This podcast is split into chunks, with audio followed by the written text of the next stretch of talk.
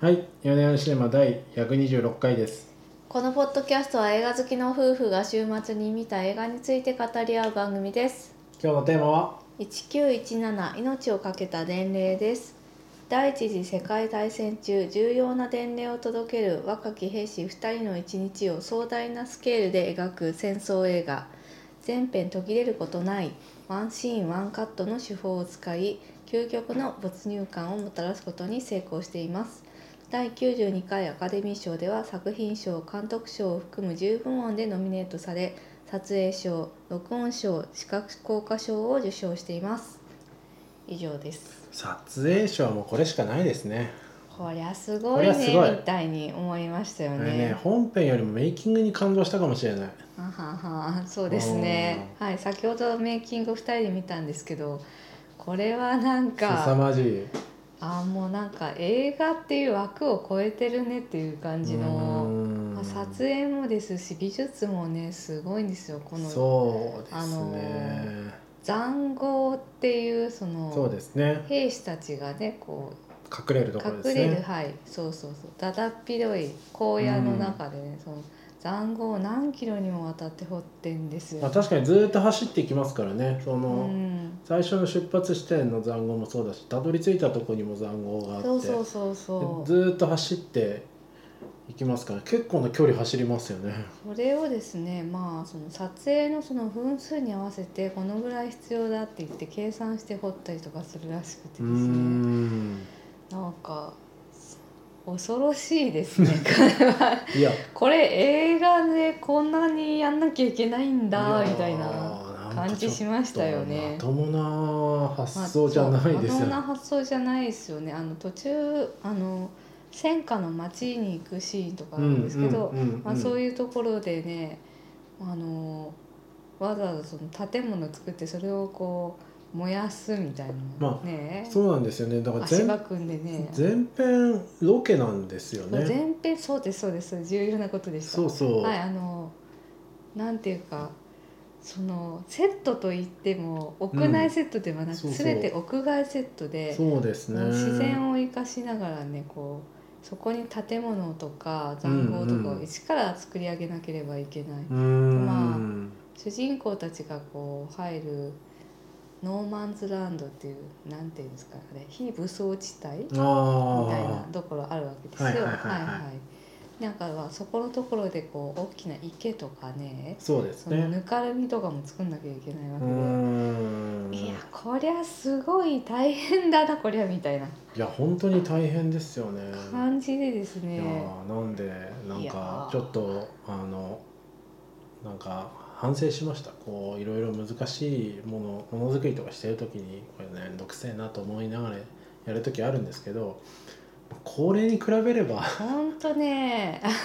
そう私たちがやってる仕事なんてね これに比べれば。これに比べればなんてことない話だなと思いましたいやすごいなと思ってそうでね。すねスケールが全然違いましたねもうね。なんかその夜間の夜のシーンでなんか照明弾で光がね、うんうん。パラパラ入ってきてチラチラ映るみたいなところも全部こう模型を作って、そうそうそう。計算して何度やってるみたいなの。このシーンを撮り終えるまでに何秒必要なのか計算してそれでうん照明弾を上げてみたいな、そしてですねあのワンカットでやっぱ撮ってるので失敗が許されない系なやつなわけですよね、まあなのでスタッフたちはもう本当にその秒単位センチ単位でうん。セットを作り撮影をしっていう形で進んでいてですね。撮影手法もなんかものすごいあのすごいですね。はい、カメラメイキング見たらですねカメラ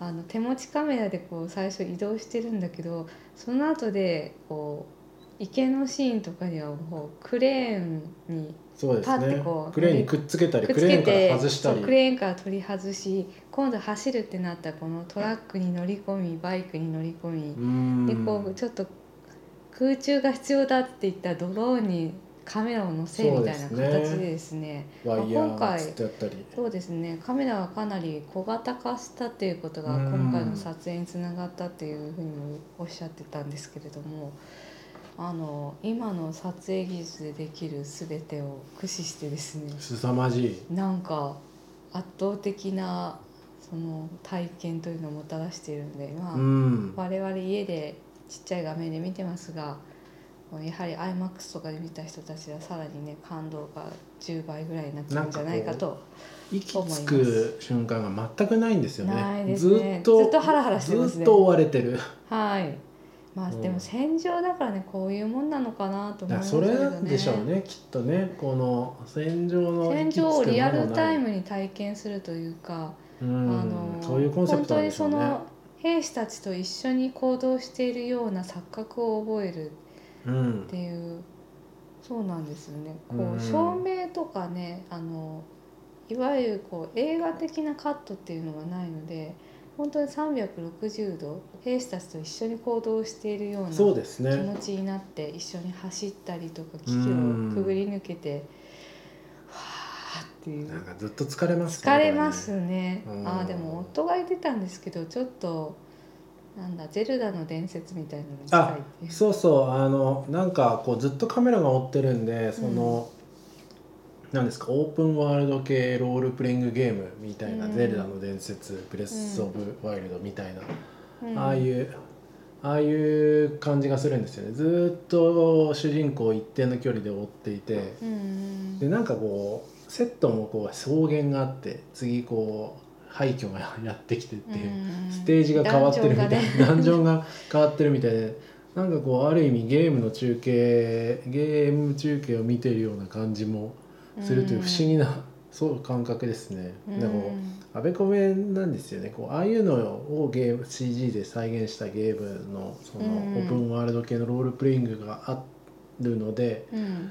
あの1917みたいなワンカットを見ると逆にゲームっぽく感じるっていう。うんなるほど。その感想はね私ほとんどゲームをやらないでおなるほど新しいなってう思いました。ん。確かにゲームはずっと映画を追いかけていたがそうそう。逆にこう映画がゲーム的になってきたっていうなんかこうですかね3 360度カメラみたいな感じでぐるっと回るじゃないですか、うん。あれってこうコントローラーでカメラ位置をこう操作してるようう、なん。確かにそんな感じしますよね。するんですよはい、ね、くるっとカメラを回転させてみたら、うんなんか意外な光景がみたいなそうそうそうそう感じでしたうね。んいやー本当ね大変だなって思いましたよね。とにかく大変だなっていう感想しか出てこないっていうか。大変あーでまあね、今回そのただ大変だな以外でもやっぱり撮影っていうところがとても美しくてですねこのうん照明弾がこう夜間にこう上がってですねその光がですね素晴らしい廃ですね。墟に、はい、落ちる。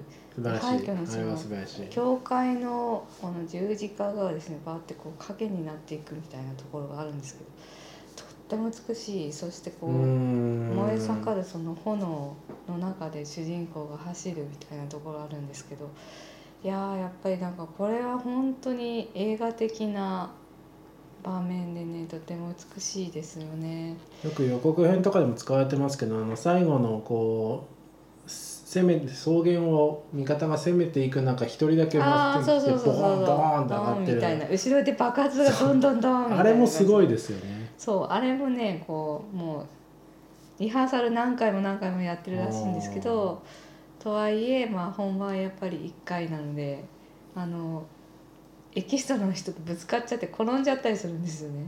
でもそれも含めてなんかこう、うん我々の方でその緊迫感っていうのが伝わってくるので。うんいやなんか本当にこの撮影に関わった人たちも大変お疲れ様でしたとしか言いようがない。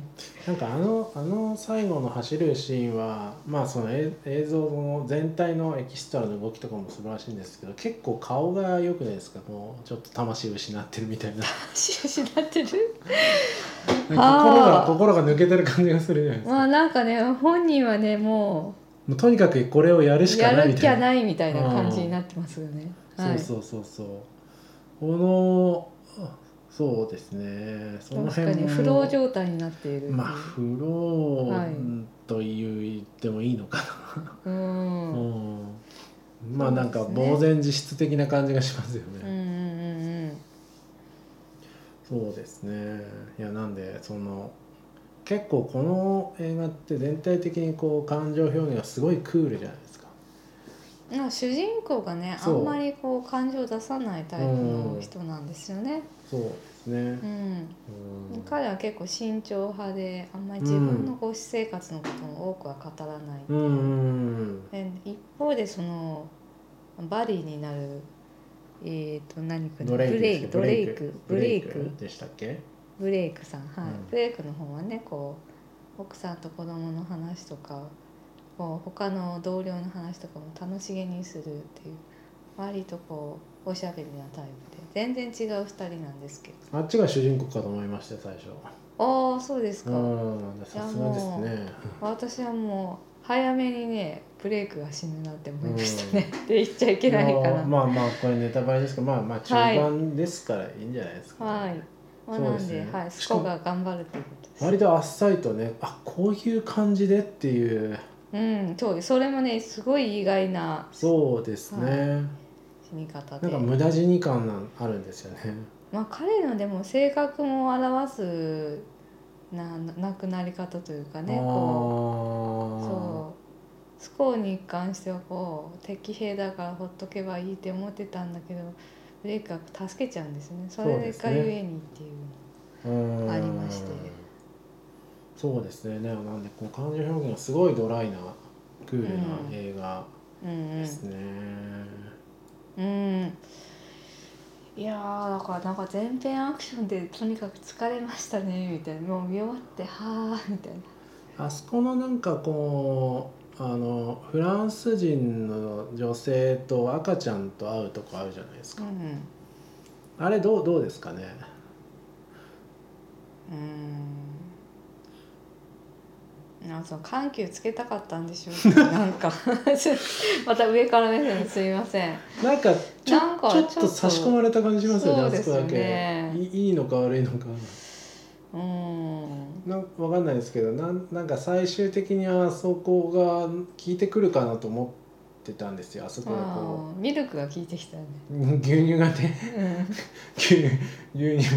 ミルク効いてきた。あれ飲んで大丈夫なのかなと思ったけどほったらかされた牛乳。ただまあなんかその彼らに会ってその子供がみたいなうん。話があってでスコも家族がいるわけでうん。それをこう思い出して僕は行かなくちゃっていうふうに思ったっていうことなうのかなと。ん。なるほどね、うん、いろんなこう、うん、ブレイクは赤ちゃんが生まれる予定だったわけじゃないですか。確かに。でこう1600人の仲間たちがここで命を落とすかもしれないっああそうか。大も。大義に目ば目覚めるというシーンなんだあそこでていうのもあるわけあでー。彼らにも家族がいてなるほどね。ところなわけですよね。結構唯一のなんていうかドラマ的な会話会話パートは、唯一のねう。ん 唯一の女性が出てくるっていう。ちやんどってやってるのか。そうはい。唯一の女性が出てくるうん。パートですけど、なんかね全体の中では確かにねちちょっと浮いてる感はあり異ます質な感じしますねあそこだけね。はい。うんいやでもなんかそれも含めてこの映画その映像体験とあとなんか全体的にドライなところがやっぱいいんじゃないかとは思いましたね。こう見終わった後のこうカタルシスがあんまないじゃないですか。一応救った救ったかみたいな。うん。ダンケルクとかだとなんかこう帰ってきたぞおおみたいな感じじゃないですか。はあ。船でみんなで帰ってきたぞ。はいでもこの場合って一応罠には引っかかんなかったけれど、うん。なんかこうやったーみたいな感じがなくないですか？うん。そうですね。そういそううふうにはしたくなそうそうかったんですよね。作りねなんかドライさがドライさが結構うん。いいというかなんか残酷でな感じそうで印象争的だなと。の不条理さみたいなものを投げかけて終わりたいっていうところだったのかも。そうそうなんかそうなんですよねここに放り出す戦場に放り出された私たちもなぜこれを今やらなきゃいけないのかっていうのもわからないまま。でももう戦争は始まっていて次々と仲間は殺されみたういん。な状態でいつ自分が死ぬか殺されるか自分が殺さなければいけないかわからないみたいな。ギリギリなんですよ、うん。なんかその辺に放り込まれたっていう感じそうですね、はい、すごく強く受ける映画でもうそれこそが戦争なんだろうなとそうそうそうそう。思いまして。ですなんカンバーバカンバーバッチもさあれじゃないですか、うんうん。また次の伝令が来るだけさみたいな感じ。うんなこと言うじゃないですか、うんうん。あの辺がなんていうかこうカタルシスがむしろないっていう。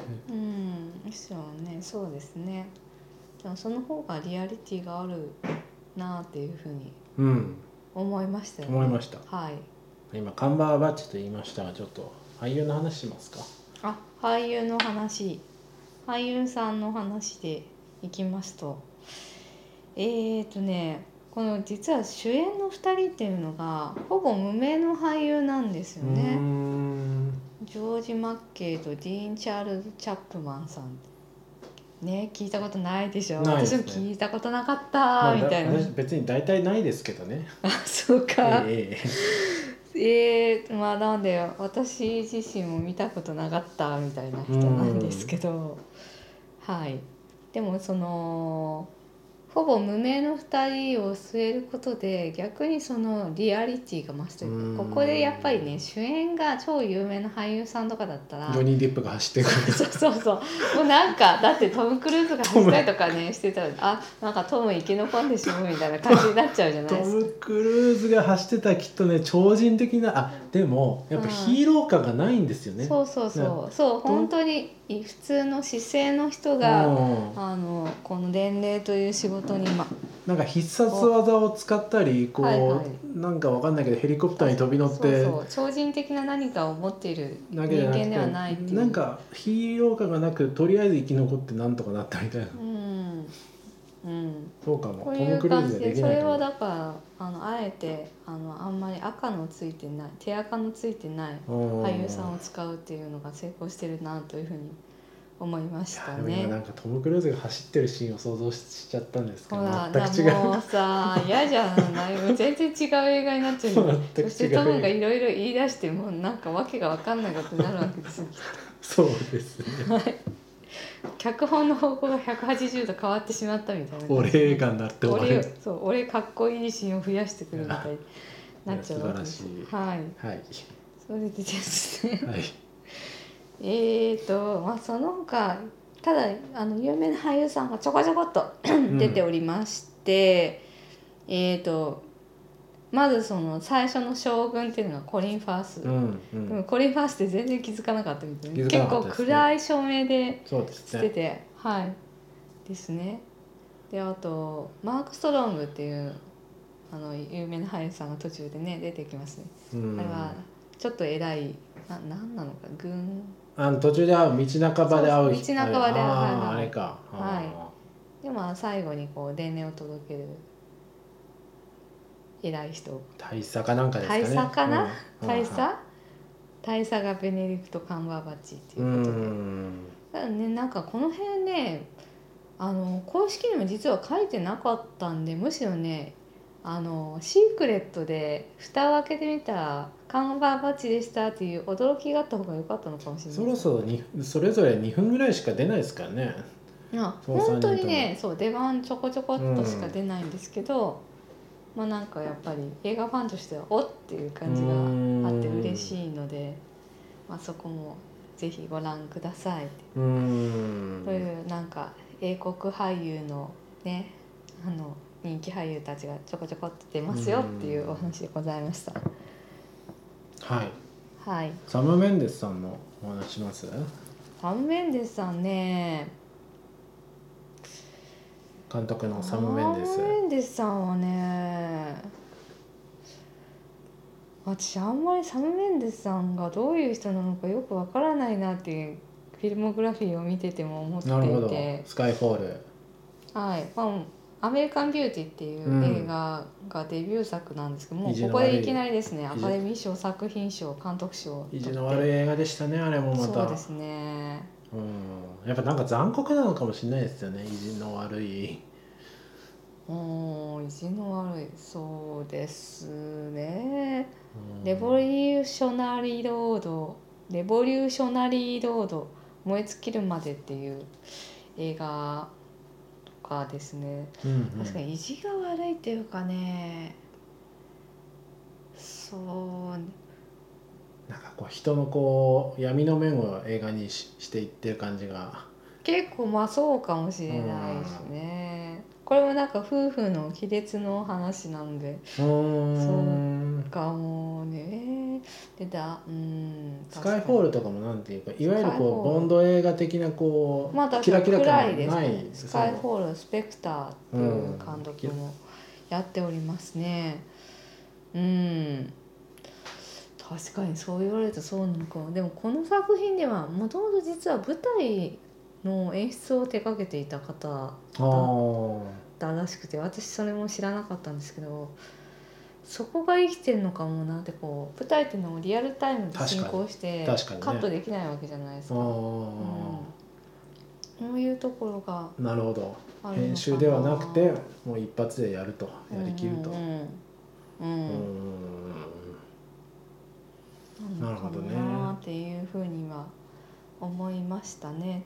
まあ、ちなみにこの作品でサム・メンデスさんは初の脚本に挑んでおりましてうーん。さっきあ今まで書いてないんだ。書いてなかった。へえでおじいさんがですね第一次世界大戦で伝令だったっていう話を聞いていてあそういう、はい。そこから着想を得たんですか？そう着想を得たとほこうそんな007の後にこう何やったらいいかなっていろんな脚本読んでたんだけどピンとくるのなくてだったら自分で書いてみればいいじゃないって制作の人に後押しされて、まあ、じゃあだったらこれやってみようかなって言ってこの話を書いた。これやってみようかな。これやってみようかな。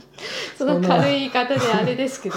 チーズバーガーとハンバーガーとどうしようかなみたいな感じで選んでるみたいに見えますけどうん。まあまあもまあうなんだかこうその長回し全編長回しっていうのをやってみたかったらしいんですよね。でこう自分のそのアイディアが実現できて、まあ、そのおじいさんの話があってっていうところでうんこの映画に行き着いたわけらしいんですでん全編は一応全編ワンカットっていう触れ込みなんですけどまあカット自体はね。してんですよね。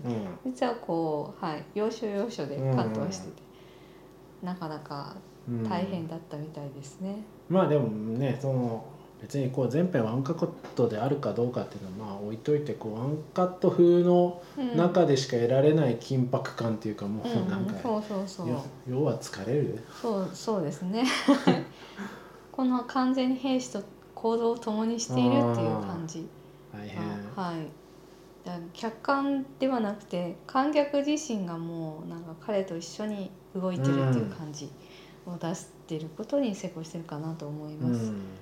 そうですね。でさ今回撮影を担当してるのがロジャー・ディーキンスっていう超有名撮影監督あそうなんですか。なんですけど。大変だったでしょうね。アカデミー賞13回のすごい。実績を誇りましてすごいね。あその割にねあの取れたのこの間のあれあれよああれよ。これじゃないの？1917 1917の前にえっ、とあブレードランナー49とかでしたね。2049?2049 うんいくつかの。まああの続編のだよね。続編の方ですね、あはああれもそうなんですね。いそうそうそう、へえへえそうなんだ。いや凄まじいのよく撮りましたね本うんそうね今2049って言えなかったことに自分でちょっと軽くしましたけ当まあしょうがない。どはい。はい、いやでもなんか別にこの作品本当にすごく素晴らしいと思うんですけどはい。なんかアカデミー賞は「パラサイト」で良かったなとも思いました。あ思いましたね。それはね、うん。確かにねこれ飛び道具としては大変面白いし、まあ、ね。なんか新たな地平を切り開いてはいるんだけど。メッセージ性がなんか世の対世の中のメッセージ性という意味では「パラサイト」あメッセージ性うんね、うん。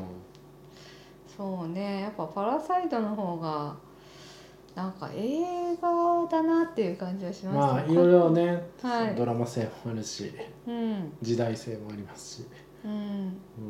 うん、いやだから。ましたしこう心に深く残る余韻があったというそうかですね。しばらく映画を見た後も何日もその映画のことを考える気持ち悪いあのキャラクターたちがずっとこういて、はい、自分の心の中に残り続けるっていう感じがあったんですけど、うん。まあ、この1917に関してはねあんまないな。やっぱ、まあ撮影すげえそうい一番やっぱメイキングがすごいなみたいないやでもぐらいなんですよね。アカデミー会員は結構なんかやっぱ英断だったなと思ってこれとこはいう並べてパラサイトに賞をあげたのは、そうですね。うんもうあのね年寄り白人の同好会と揶揄されるうん、同好会？そうですね映画同好お会。仲間お仲間で賞を回し合ってるとはい。揶揄されておりますがでも英断だったんじゃないかと思いますね。うん。うん。です。そうですね。はい、とはいえあの本当撮影賞はもう文句なしでこれでいいんじゃないかと思うぐらいの素晴らしい映像体験なので、うんですね。はい、はい。ということで、まあ、この映画をこう指標にしてあ新しい戦争映画っていうのも作られていく新しく長回し映画っていうのを作られていくんじゃないかな長回しジャンルという長か回しジャンルそうそうそう。長回しジャンルは大変ですね。長回し、まあ、手法はあくまで手法ですから。そうそうそう、まあ、そのその中で何を描くかっていうことの方が大事ですからねこのなんか緊迫感というのの表現手法としてぴったりとはまっていたっていうことでいいんじゃないでしょうか、うん。大変面白かったです。はい。では今週はこの辺りにしましょうか。はいありがとうございました。ありがとうございました